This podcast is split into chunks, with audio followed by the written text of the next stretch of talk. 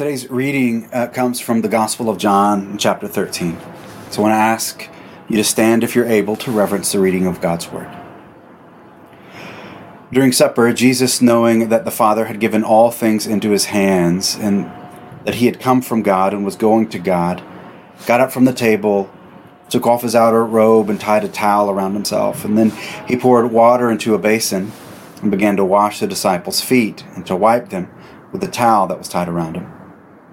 After he had washed their feet, he put on his robe and had returned to the table. He said to them, Do you know what I've done to you?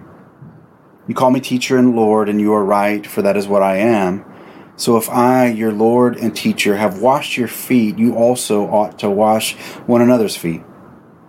For I have set for you an example that you also should do as I have done. I give you a new commandment that you love one another just as I have loved you. You also should love one another.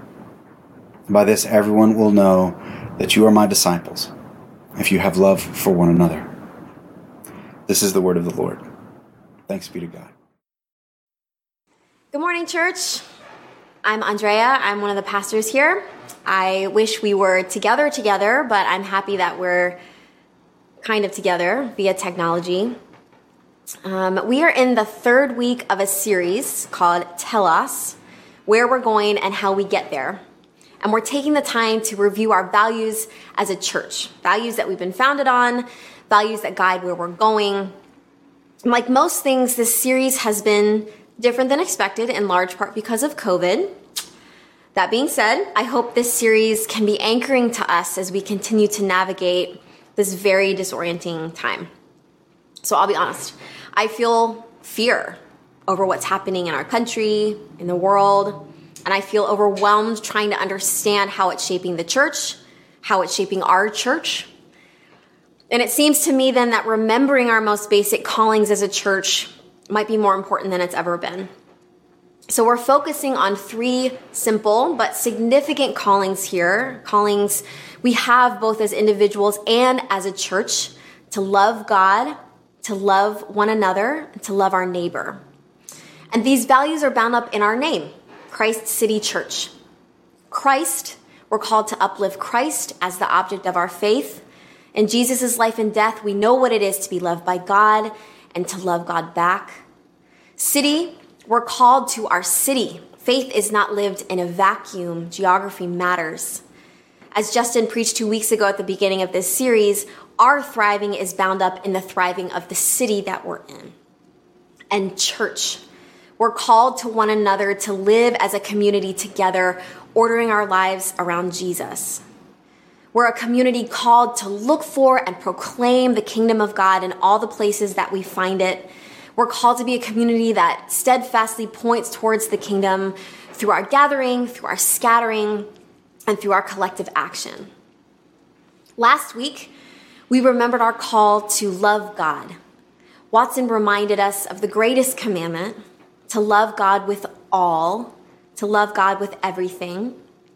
Next week, he'll conclude the series by exploring the second part of the commandment, loving our neighbor. Today, then, we're looking at our calling to be church, what it means to love one another. We're going to be looking at John 13, in which Jesus washes his disciples' feet and then we're going to specifically look also at a section in that chapter called A New Commandment. So, because I don't want to read 35 verses straight, you're welcome. I'll be reading some shorter stretches, but the verses will be marked on the screen as I read so you can follow along. We'll start in chapter 13, verse 2, which takes place during Jesus' Last Supper with his disciples. During supper, Jesus, knowing that the Father had given all things into his hands and that he had come from God and was going to God, got up from the table, took off his outer robe, and tied a towel around himself. Then he poured water into a basin and began to wash the disciples' feet and to wipe them with the towel that was tied around him. Verse 12 After he had washed their feet, had put on his robe, and had returned to the table, he said to them, Do you know what I have done to you? You call me teacher and Lord, and you're right, for that's what I am. So if I, your Lord and teacher, have washed your feet, you also ought to wash one another's feet. For I've set you an example that you should also do as I have done to you. And verse 34. I give you a new commandment that you love one another. Just as I as just as I have loved you, you also should love one another. By this everyone will know that you are my disciples if you have love for one another. So I want to point out that the commands to love one another and to love our neighbor are certainly interconnected, but they're also distinct. And I want to name that maybe it feels weird or um, insular to talk about what it means to love one another specifically inside the church. But Jesus' command in this particular passage was specifically to the disciples. He's laying out how they're to treat one another, how they're to treat those who have with them committed to be and live and work together as they follow Jesus. And the Gospel of John was written to an iteration of the early church that was experiencing hostility from the outside world. To love one another then for them meant understanding that they were a distinct group and that there was real life significance in their care for one another beyond comfortability or even beyond camaraderie. I think community and care is one of Christ City's organic strengths. We're not perfect, but I I've found and heard that it's a common narrative in the experiences a lot of us have had at this church. I know a lot of us have experienced community care here as, as God's tangible presence through other people. I know healing happens here. I know solidarity happens here. I know love happens here. And I want to say, yes, Yes, church, this has been a place of care, and let's rightfully recognize the way we continue to lean into this call to love one another in this church body. But also, I want to push further into that calling, into Jesus' command to love one another. And not because we're not doing a good enough job or to like pile something else on your already overflowing plates, but because this community and this command are gifts in this time of COVID, particularly, this call to love one another has become one of our main missions as a body. And there's meaning and life here, and that's a gift, especially right now. I think there's always a risk in caring communities to become insular, to look inwardly so intently that we risk becoming myopic. But loving one another in the way of Jesus does not form us into like a self help community. Should it be a safe place? Yes but it's also a place of challenge. And we see here that Jesus' words and example is a charge not to just care for one another, but as a church, loving one another is the foundation of our discipleship and our witness to the world. Verse 34 I give you a new commandment that you love one another. Just as I have loved you, you should also love one another. By this, everyone will know that you are my disciples if you have love for one another. So, how we love one another, how we uphold one another, how we care for, challenge, grow with one another. This, Jesus says, this is a defining mark of people who claim to follow him. And, church, our, our own growth, our discipleship is bound up in one another in this community. And it's bound up in how we love one another. We're not islands of faith. In the prayer we pray, pray, each week together, we communally ask God to forgive us the things we owe as we too have forgiven what was owed to us. And these words are not like an even exchange of forgiveness, but a reminder that our growth, our understanding of our own relationship with God is bound up in our relationships to one another. And it's been really hard for me to remember this during COVID. I don't get to see anybody as part of my regular rhythms, I can feel myself just shrinking back, shrinking in, walling off. And then it seems like this command is more pertinent than ever, though. We're still growing, we're still becoming, we're still going somewhere during COVID, we're still being shaped. And loving one another right now is not just a commandment, but it's a mark of our own discipleship. God's kingdom, God's rule and reign, it's not just in our individual lives, but in our communal life together as a church. To be a church is not just to be a caring community. We're a community with mission, with purpose. We're not just a community of people with like similar beliefs or experiences. And in fact, I'd say a lot of the time we are a community of people in spite of beliefs and experiences. We've, we've been drawn together by similarities sometimes, by common healing. But what keeps us here is common mission. That's what enables us to do the hard parts of the community. It's why we stick around. It's why we commit to loving one another because we're working towards something greater and we're doing it together. We're committed to the inbreaking of God's kingdom in our lives, in our neighborhoods, in our city, in the world. We're committed to bearing witness to the kingdom with our lives. As a church, we're marked by how we love one another. And I was reading some commentaries on these verses this week and was struck by this one quote particularly. Jesus could not be clearer. It's not by our theological correctness, not by our moral purity, not by our impressive knowledge that everyone will know that we are his disciples. It's quite simply by our loving acts, acts of service and sacrifice, acts that point to the love of God for the world made known in Jesus Christ. So, what does it mean then to love one another as Jesus has loved? It's a big question. It encompasses much more than we have time for this morning. But I want to look at the first two sections of our scripture that narrate the washing of the disciples' feet by Jesus. Let's go back to our scripture. During supper, Jesus, knowing that the Father had given all things into his hands and that he had come from God and was going to God, got up from the table, took off his outer robe, and tied a towel around himself. Then he poured water into a basin and began to wash the disciples' feet and to wipe them with the towel that was tied around him. After he had washed their feet, had put on his robe, and returned to the table, he said to them, Do you know what I have done to you? You call me teacher and Lord, and you are right, for that is what I am.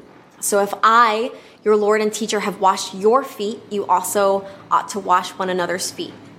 For I have set you an example that you also should also do as I have done to you. This part comes before the commandment to love one another as Jesus loves. The washing of the disciples' feet is an example, it's a model of what it means to love one another. And I think that there are three things from Jesus' example here that point us towards the way to more fully live into this commandment as a church. So I'm going to pose some questions for you to consider both just by yourself and hopefully with your small group this week as we walk through them. So, so the first thing is in verses four and five. Jesus got up from the table, took, his, took off his outer robe, and tied a towel around himself. Then he poured water into a basin and began to wipe, wash the disciples' feet and to wipe them with the towel that was tied around him. I think one of the most significant things about Jesus washing the disciples' feet is his chosen posture. So at a dinner like this, Invited guests would be welcome to the table and to the home. They'd be given the opportunity to wash their feet off. And guests usually wash their feet themselves, or the task was assigned to the lower ranks of servants in the household.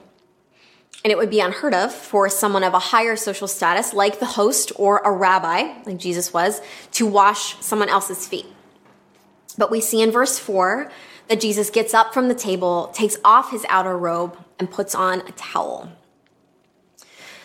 So culturally, the outer robe Jesus would have been wearing, like most men at the time, signified certain aspects of identity. So I was reading this week about outer robes, and I want to read a little bit of the meaning here. In the Mosaic Law, God instructed his people regarding the corners or fringes of their outer garments. Jews were to make tassels on the corners of their garments throughout their generations, to put a cord of blue on the tassel of each corner as a reminder that they were God's people called to keep God's commandments. It seems like a strange instruction until we learn that in the ancient Near East, the corner of a person's garment, which was on their outer robe, represented his identity. It was a symbol of who he was, what he stood for. And that's why Ruth, when she was seeking marriage to Boaz, asked him to spread the corner of his garment over her. It was a request for him to identify with her. And the Jews in Jesus' day would have been familiar with this Old Testament background. Um, the Pharisees at the time wore elaborate tassels on the corners of their outer garments so that people would regard them as closely identified with God. And as a devout Jew, Jesus may also have worn tassels on his outer garment, though his would not have been elaborate showpieces like the Pharisees. So when people like the bleeding woman reached for the corners of Jesus' outer garment. It was, in many cases, more than a grab for the most accessible part of his person. It was a sign that they wanted to identify with him. I think that it's significant then, we missed this piece, maybe, I have. It's significant that Jesus takes off his outer garment, the one that held his status, his privilege, his standing, and then replaces it with a towel, which also held his status, that of a lower ranked household servant. And this act, I think, precedes the one like it that's going to come later, which is Jesus laying down his status in order to die on a cross for love of another. To love one another as Jesus did, it, it means we must take off our outer garments, our privilege, our status markers, our, our own social standing, anything standing in the way of our ability to serve another, to be vulnerable without those, and to intentionally put on that which makes us fit for service, all for the love of another. So, the first question for us to consider then in order to love one another as Jesus had, what do we need to take off and what do we need to put on? So, we first follow the example of Jesus by taking off our outer garments. And then, secondly, we wash some feet. One of the things I love about this example is, is how mundane foot washing would have been in this time. Like you would wear sandals all the time on dirt roads. You'd walk through animal waste. You would be sweating. And you'd do that all day, every day if you were to go somewhere. So the washing of feet was not just like a one time deal ever. Feet would almost immediately get dirty again and again. It was continual. And washing feet would have been a necessary task daily or, or more often. And I don't need to tell you, church, that we have some dirty feet. Our daily lives, just like the grind of regular life on top of hardship, circumstances out of our control, other people's muck that we have to walk through, the work we're called to, we get our feet dirty there too. COVID has made it so we don't see each other's dirty feet as often, but that doesn't mean that they're not dirty. Loving one another as Jesus loved is to wash each other's feet today, tomorrow, anytime they're dirty, which is all the time.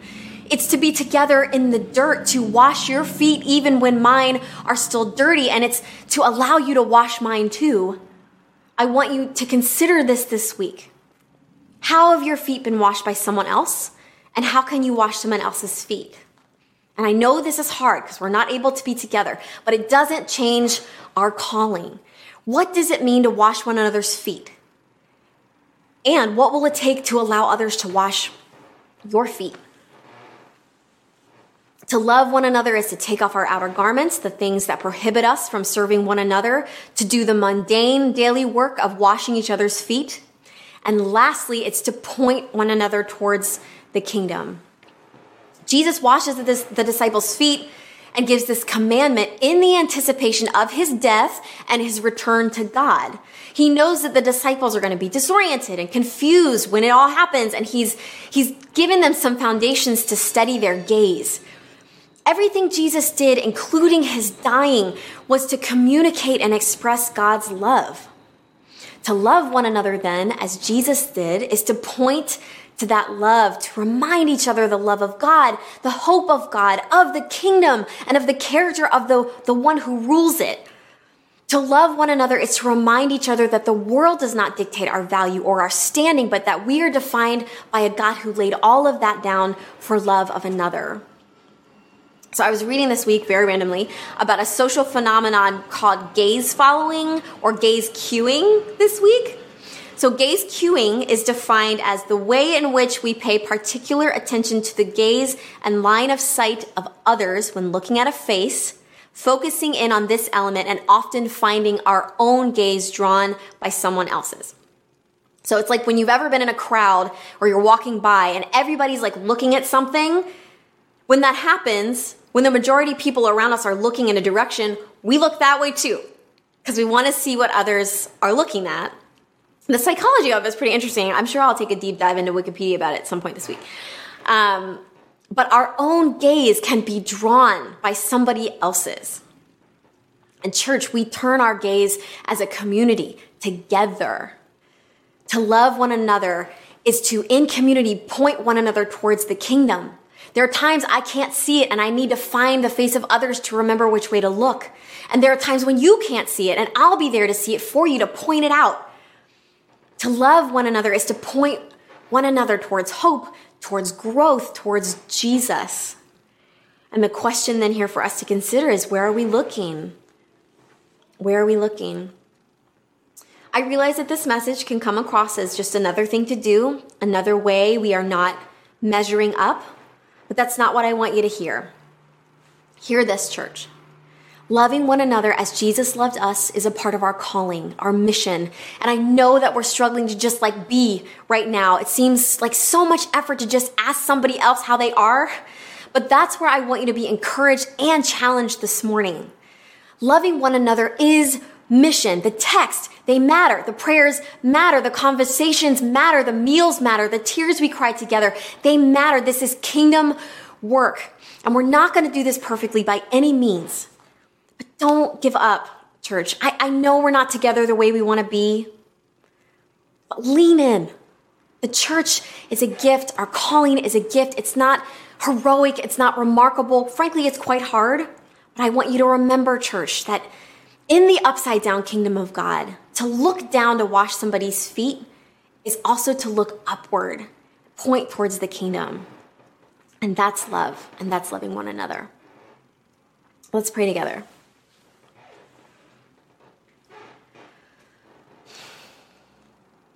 God, I ask for your spirit to be present.